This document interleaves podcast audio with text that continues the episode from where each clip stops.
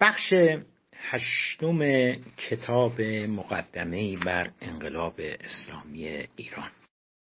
دوستان در بخش قبلی شروع کردیم به بررسی نظرات و فرضیه هایی که در خصوص چرایی انقلاب اسلامی ایران به وجود آمده اند.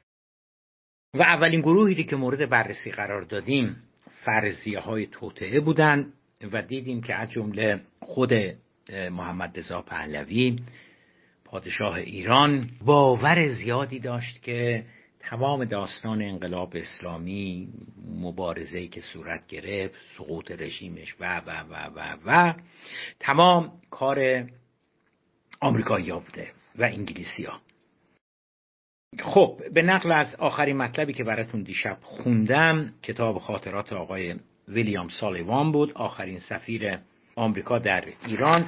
اجازه بدید که من زیرنویس این صفحه 61 و 62 این کتاب رو هم براتون بخونم. چون اسم چند کتاب رو آوردم منابش تو این صفحه 61 کتاب زیرنویسش هستش گفتم که به عنوان نمونه که شاه میگفتش که در مصاحبه های خودش می‌گفته که این انقلاب رو خارجی ها کردن. گفتم که به عنوان نمونه نگاه کنید به مصاحبه های شاه با مجله معروف ناو NOW تحت عناوین How the Americans Overthrow Me چگونه آمریکایی ها مرا سرنگون کردند. که این مصاحبه شاه در مجله ناو دسامبر 1979 هستش که میشه تقریبا مثلا بهمن یا اسفند 1358 مصاحبه دیگری هست باز تو همین مجله تحت عنوان The Shah's Own Story What They Have Done to My Country که tرجمه عنوان فارسیش میشه داستان شاه به روایت خودش. آنها چه بر سر کشور من آوردند. اینم بخش دوم همون مصاحبه هستش که عرض کردم در مجله ناو دسامبر 1979 چاپ شده. برای گفتگوهای شاه با سفیر آمریکا ویلیام سالیوان در دوران انقلاب می‌تونید مراجعه کنید به خاطرات سالیوان. تحت عنوان مأموریت در ایران. مأموریت در ایران اسم کتاب هست ترجمه محمود مشرقی انتشارات هفته چاپ سوم سال 1361 البته دوستان بعد از سال 61 هم این کتاب یعنی خاطرات سفیر آمریکا در ایران با ترجمه های دیگر و ناشرین دیگر هم به چاپ رسیده است. اونی که من ازش استفاده کردم مال انتشارات هفته هستش ترجمه آقای مشرقی که سال 61 به چاپ رسیده. گفتگوهای شاه با سفیر انگلستان آنتونی پارسونز در دوران انقلاب نیز در کتاب خاطرات سر آنتونی پارسونز که به فارسی تحت عنوان غرور و سقوط ترجمه دکتر منوچهر راستین اینم باز مال انتشارات هفته هستش سال 1363 چاپ شده. و بالاخره برای مطالعه نظرات ژنرال رابرت هایزر که ایشون هم در دیماه همون سال 57 آمده بود به ایران می‌تونید به کتاب ایشون که تحت عنوان معموریت در ایران خاطرات ژنرال رابرت هایزر ترجمه عین رشیدی. انتشارات اطلاعات تهران 1365 خاطرات هایزر همچنین توسط دکتر محمد حسین عادلی هم ترجمه و منتشر شده است. در ادامه زیرنویس صفحه 61 و 62 کتاب آمده است که شاه پس از خروج از ایران و پرواز به سوی مصر به دلیل بیماریش در بیمارستان نظامی آسوان در مصر مدتی اقامت می نماید. از جمله کسانی که به ملاقات وی می روند جرالد فورد رئیس جمهور سابق آمریکا و خانم سینثیا هولمز همسر ریچارد هولمز رئیس اسبق سازمان سیا و سفیر آمریکا در ایران طی سالهای 52 تا 56 بودن. خانم هولمز در خاطرات خودش که به صورت کتاب چاپ کرده می نویسد که به مجرد ورود جرار فورد به اتاق یعنی اون اتاقی که شاه روی تخت بیمارستان خوابیده بود شاه با افسردگی و نامیدی به او می‌گوید چرا؟ یعنی چرا آمریکا او را از قدرت به زیر کشید و چرا آمریکایی‌ها با او این کار را کردن؟ برای اطلاع از خاطرات خانم هولمز رجوع کنید به کتاب هولمز سینثیا ان امبسادور وایف این ایران این کتاب در آمریکا در سال 1981 چاپ شده. نمی‌دونم آیا این کتاب به فارسی ترجمه شده یا نه اما من نقل قولی رو که و مطالبی که از خانم هولمز و از به اصطلاح نسخه همون که در آمریکا چاپ شده بوده. اینا مطالبی بودش که به اصطلاح زیرنویس صفحات بود. برگردیم به اصل کتاب. شاه در تمامی مصاحبه های رادیو و تلویزیونی و مطبوعاتی خود به علاوه در مکالمات خود با غربی ها و دیگران بعد از رفتن از ایران در 25 دیماه 1357 تا هنگام فوتش در تیرواح 1359 بعضا غیر مستقیم و بعضا مستقیم و با سراحت توطعه و برنامه ریزی های غربی ها و خارجی ها را به عنوان عامل سقوطش معرفی می کند. ارز کردم از جمله در مصاحبه مفصلی که با مجله معروف انگلیسی ناو انجام می دهد همون به سال 58 میشه حالا بعد از انقلاب باز هم همین مسائل را مطرح می کند جالبه که شاه تیتر مصاحبهش را به مجله نا می‌گذارد چگونه آمریکایی ها مرا سرنگون کردند که ذکر کردم منبع رو.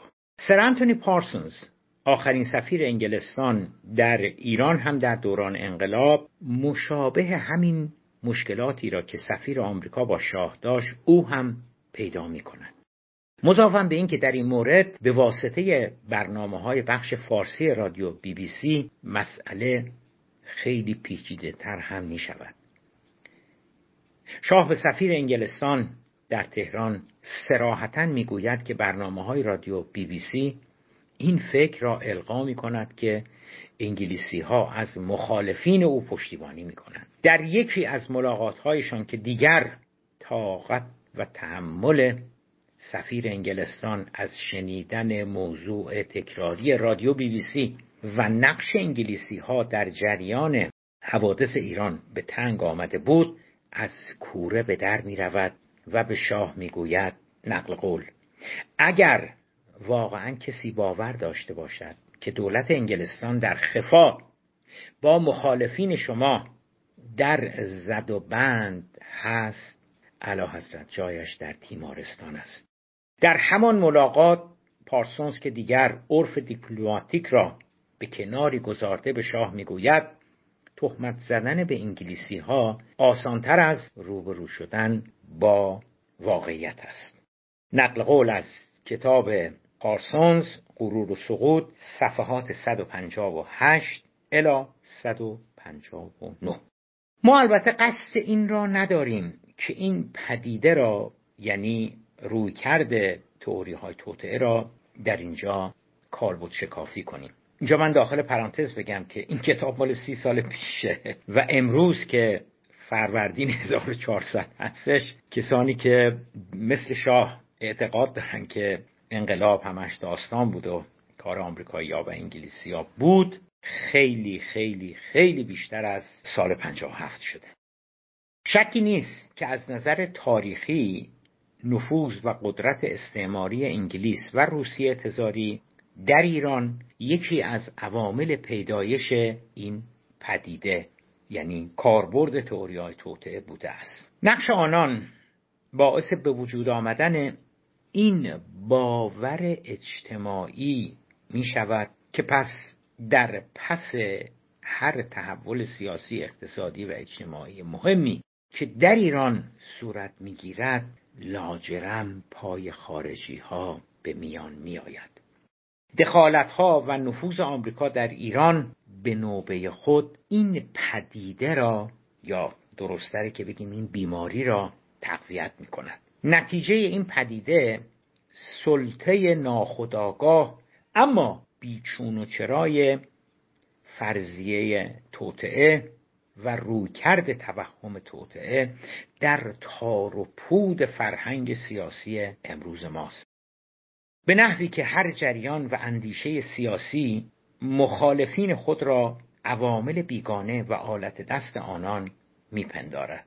اما جدای از زمینه های تاریخی عوامل دیگر پیدایش این پدیده زمینه های فرهنگی و اجتماعی می باشد. مهمترین این عوامل فقدان روحیه تحقیق و کندوکاو و عقب ماندگی هولناک ایرانیان در علوم انسانی و از جمله تاریخ می باشد. ضعف تحقیقات و عقب ماندگی علوم انسانی در حقیقت بخشی از مشکل اساسی و زیربنایی رکود تحقیقات علمی در کل در ایران است. اینطور نیست که اگر بنیه علمی در یک جامعه ای سست بود این کمبود فقط منحصر به فیزیک یا شیمی بشود بلکه در دیگر شاخه های علم و دانش هم به نوبه خود به همان نسبت دچار رکود خواهیم بود. به سخن دیگر در زمینه کاوش علل و تحلیل و ریشهیابی تحولات سیاسی اجتماعی و تاریخی و سیر تکوین آنها ممکن است همانقدر ضعف و رکود وجود داشته باشد که در زمینه های دیگر علمی. برای درک این پیوند کافی است به عنوان مثال نظری اجمالی بر بسیاری از آثاری که تاکنون پیرامون انقلاب اسلامی در داخل ایران به چاپ رسیده نظری بیافکنیم. اینجا این زیرنویس این سفرم بذارید براتون بخونم. میگه که مقایسه دیگر می‌تواند در خصوص کتب درسی دانشگاهی باشد. بسیاری از کتب درسی و مرجع مهم مورد استفاده دانشجویان در رشته های فیزیک، شیمی، مهندسی، ریاضیات، کامپیوتر، پزشکی و چند تا نقطه ترجمه می باشند. اگرچه این مسئله در علوم انسانی کمتر است اما با این همه بسیاری از کتب مهم و معروف درسی در رشته های همچون جامعه شناسی، تاریخ، علوم سیاسی و اجتماعی، روانشناسی، اقتصاد، مدیریت و غیره نیز همانند علوم نظری و کاربردی ترجمه از متون خارجی هستند. باز میگردیم به متن اصلی کتاب. سانسور عامل اساسی دیگر رشد این فرهنگ می باشد از اواخر قرن نوزدهم به این طرف که افکار اجتماعی جدید در ایران وارد شدند. سایه سانسور همواره بر سر آن سنگینی می کرده است. در دوران قاجار با اندیشه های نوین مخالفت جدی می شد در عصر پهلوی سانسور رسما بخشی از ابزار حکومت بود. حکام پهلوی اجازه هیچ گونه نشر تحقیق و نگرش مستقل که مقایر با نظر حکومتی بود را نمی‌دادند. اما از اینکه مربوط به تاریخ و روند تحولات سیاسی و اجتماعی در ایران بود یا پیرامون جهان. در عمل آنچه که بیش از نیم قرن پیرامون تحولات سیاسی اجتماعی زمینه های به وجود آمدنشان نتایج حاصل از آنها و رجال سیاسی دستن در کار در ایران بوده عمدتا خلاصه می شود در روایت های حکومتی و بس. در شرایطی که هیچ تصویر دیگری از تاریخ و هیچ تفکر و نظر دیگری در مورد مسائل سیاسی کشور اعم از آن که واقع بینانه می بود یا غیر واقع بینانه صحیح بود یا غلط اجازه انتشار نداشت. شاید چندان به دور از انتظار هم نباشد که به جای طرح واقعی جریانات سیاسی جامعه به تخیلگرایی به اوهام به جستجوی دست انگلیسی ها به عوامل پشت پرده و نفوذی دشمن و طرحها و توطعه های قدرت های مرئی و نامرئی خارجی پناه ببرد. به نحوی که ما اعمال رژیم ها گروه ها شخصیت ها و اساسا تحولات سیاسی در داخل یا در سطح منطقه را نوعا در قالب فرضیه های توطعه ارزیابی می کنیم انقلاب اسلامی نیز به طب از این قاعده مستثنا نشده و لاجرم شاهد پیدایش تئوری های ریز و درشتی پیرامون آن هستیم که صرف نظر از وجوه افتراقشان جملگی انقلاب را به مسابه حرکتی اصیل و شکل گرفته در خود جامعه ایران و ناشی از کنش ها و واکنش های سیاسی، اجتماعی و اقتصادی کشور نمی‌دانند. در عوض به دنبال دست ها، ها، نقشه ها و خلاصه توطعه های این یا آن قدرت خارجی هستند که باعث به وجود آمدن انقلاب اسلامی می شود. مدرنیزه کردن عامل انقلاب این گروه دوم از نظریاتی هست که در خصوص انقلاب اسلامی مطرح شده. اساس این نظریه فرضیه مدرنیزه کردن یا مدرنایزیشن تیوری می باشد که عمدتا در میان برخی از تحلیلگران غربی رواج دارد. معدود ایرانیانی که از این نظریه جانبداری می کنند عمدتا استدلال همان نویسندگان غربی را بازگو می نمایند اما فرضیه مدرنیزه کردن چیست؟ طبق این نظر شاه در ده پانزده سال آخر حکومتش دست به یک رشته اصلاحات عمیق اقتصادی و اجتماعی می‌زند این اصلاحات به سرعت چهره ایران را از یک جامعه سنتی نیمه فعودال نیمه صنعتی عقب مانده به یک جامعه شبه اروپایی مدرن و صنعتی تبدیل می کند. اصلاحات ارزی، اعطاع حقوق اجتماعی و مدنی به زنان از جمله حق شرکت آنان در انتخابات، حق طلاق و مشارکت هرچه بیشتر آنان در امور اجتماعی برخی از جنبه های این سیاست یا این اقدامات مدرنیزه کردن بودند روند کلی سیاست های مدرنیزه کردن سعی داشت تا الگوهای اجتماعی غربی را جایگزین ساختارهای سنتی و مذهبی ایرانیان بنماید. طرفداران این نظریه معتقدند که کوشش های شاه در جهت تغییر ایران از یک جامعه عقب مانده به یک جامعه مدرن قرن بیستمی موجب پیدایش ناهنجاری های عمیق اجتماعی گردید. از دید آنان اقشار و گروه های سنتی تمایلی به مدرنیزه شدن نداشتند و برای بسیاری از آنان این تغییرات این سیاست ها نوعا مقایر با باورها و اعتقادات سنتیشان بود.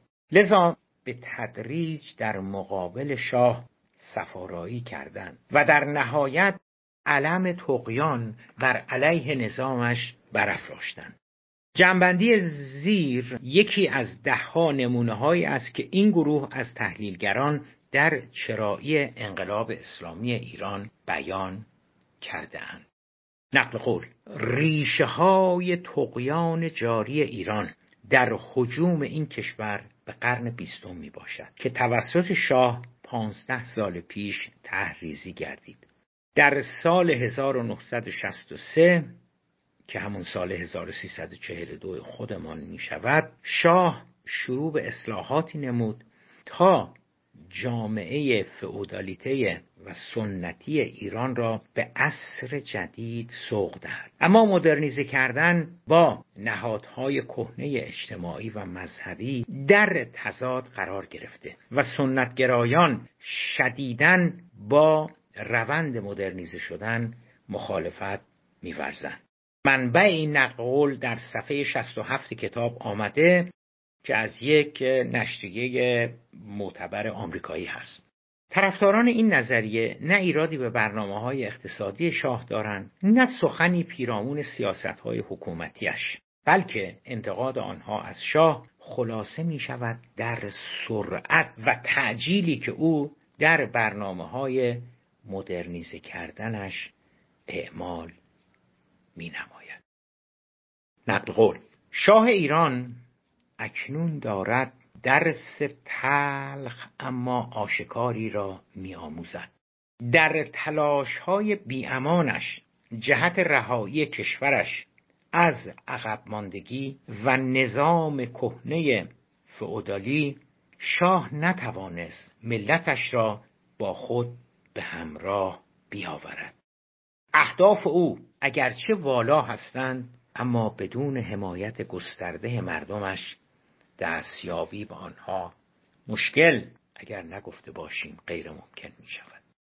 باز این نقل قول در همون صفحه 67 آمده یعنی منبعش. به عبارت دیگر از دید این نظریه آنچه باعث نارضایتی از رژیم شاه می شود فشار و سعی او در مدرن و غربی کردن سریع جامعه ایران بوده. حرکتی که بر خلاف تمایل و گرایش اکثریت ایرانیان داشته صورت می گرفته. اصولا با در نظر گرفتن زمینه ذهنی که نسبت به شاه در غرب وجود می داشت پیدایش این نظریه چندان هم تعجب آور نیست طی سالیان متمادی بالاخص از سال 1342 به بعد شاه در اذهان عمومی بسیاری از غربیان به عنوان رهبری مترقی مطرح شده بود که با نهایت جدیت دست به یک سری اصلاحات اجتماعی و اقتصادی زده و چهره ایران را عوض کرده بوده. البته این تصویر صرفاً به واسطه وجود اشتراک منافع بین شاه و غرب به وجود نیامده بود. چه بسیار از رهبران دیگر کشورها در خاورمیانه یا در گوش و کنار جهان که متحد غرب می بودند اما در مورد آنان چنین تصویری و چنین تصوری به وجود نیامده بود. جدا از مصاحبه ها و نطقهای شاه با مطبوعات غرب این تصویر بیشتر به واسطه سیاست ها رفرم های اقتصادی و در مجموع صورت ظاهری که ایران در سالهای آخر رژیم شاه به خود گرفته بود به وجود آمده بود. برای خارجیانی که در آن دوران سالهای قبل از انقلاب به ایران سفر کرده در های مدرن اقامت گزیده و در پروژه های بزرگ اقتصادی و شرکت های خارجی یا مختلط ایرانی کار می‌کردند. ایران غالبا کشوری مینمود که سریعا در راه پیشرفت و مدرنیزاسیون قرار گرفته است. آشنایی و تماس آنان با جامعه ایران همواره محدود به یک حاشیه کم عمق بود. بدون آنکه آنان درک چندانی از مشکلات و ناهنجاری های عمیقتر سیاسی و اجتماعی ایران آن روزگاران به دست آورند. ظهور ناگهانی امواج گسترده نارضایتی از رژیم شاه نه تنها برای غرب غیر قابل تصور و کاملا غیر مترقبه بود بلکه به نظر بسیاری از تحلیلگران نارضایتی ها نسبت به رژیمی ابراز می گردید که از نظر آنان یعنی از نظر غربی ها سعی زیادی در پیشرفت و ترقی ایران به عمل آورده بود. بنابراین تنها علتی که برای بروز انقلاب و مخالفت علیه شاه به نظر آنان می رسید آن بود که شاه در اجرای برنامه های ترقی خواهانش به افراد رفته بوده است. آنچه که به خصوص این تصور یا این توهم را قوت میبخشید نمودهای مذهبی نهزت و رهبری آن بود که عملا در دست مذهبیون و روحانیون قرار گرفته بود. ذهنیتی که پیرامون شاه به وجود آمده بود صرفا محدود به مقامات رژیم های غربی و بسیاری از تحلیلگران کم اطلاع در مورد ایران نبود. در سالهای مقارن با انقلاب برخی از نویسندگان سرشناس در مورد ایران همچون جیمز بیل و ماروین زونیس دچار چنین تصوراتی نسبت به شاه شده بودند. دوستان منابع اینها منابع مربوط به جیمز بیل و ماروین زونیس در صفحه 68 کتاب آمده. به همین صورت تنها خبرنگاران غربی نبودند که در دوران انقلاب با عجله وارد تهران شده و ضمن اقامت چند روزهشان در هتل هیلتون که حالا اسمش شده استقلال یا اینترکنتینانتال و دیدن سیل جمعیت معترض در خیابانها به این نتیجه می رسیدند که مدرنیزه کردن سریع باعث توقیان و سرخوردگی از رژیم شاه شده است. جالب است که نویسندگان و متخصصین ایران شناسی همچون شاول بخاش و حتی نیکیکدی نیست که سالها در مورد ایران نوشته بودند نیز به همین نتیجه گیری رسیده بودند. که سیاست های غرب گرایانه شاه همچون اصلاحات ارزی یا آزادی زنان اسباب و علل نارضایتی روحانیت از حکومت شاه می باشد باز رفرنس مربوط به جناب شاول بخاش و خانم نیکیکدی در صفحه 69 کتاب آمده که از کجا از اینها به اصطلاح نظراتشون گرفته شده. البته مواردی هم وجود دارن که برخی نویسندگان غربی توانسته بودند انقلاب را در ورای این نظریه مطرح کنند که البته چنین منابعی هم و چنین نویسندگانی هم باز در صفحه 69 کتابتون آمده. اما در مجموع فرضیه مدرنیزاسیون از مقبولیت بسیار گسترده‌ای در غرب و میان نویسندگان غربی برخوردار بود.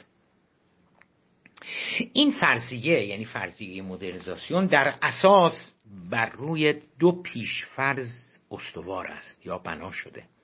نخست آنکه شاه جدا در صدد مدرنیزه کردن ایران بود.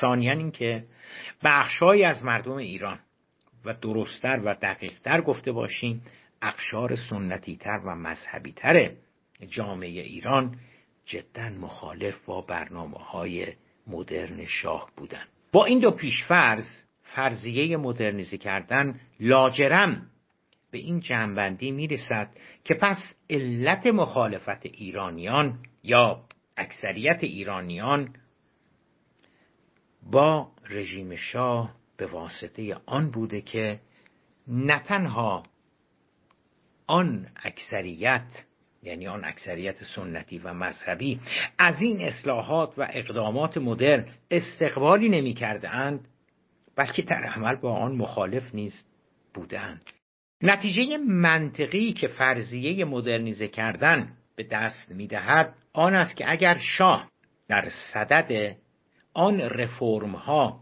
و آن اقدامات از سال چهل دو به بعد بر نیامده بود لاجرم مشکل و بحران خاصی هم به وجود نمی آمد. مشکل هرچه بوده از زمانی پیش آمده که شاه در صدد اجرای برنامه های اصلاحات و رفرمش برمی آید. به عبارت دیگر تا قبل از آن که شاه دست به اصلاحات بزند مخالفتی وجود نداشت یا حداقل به آن گستردگی و عمقی که در عواست دهه پنجاه ظاهر می شود نبوده. اما اما در عالم واقع اینطور نیست.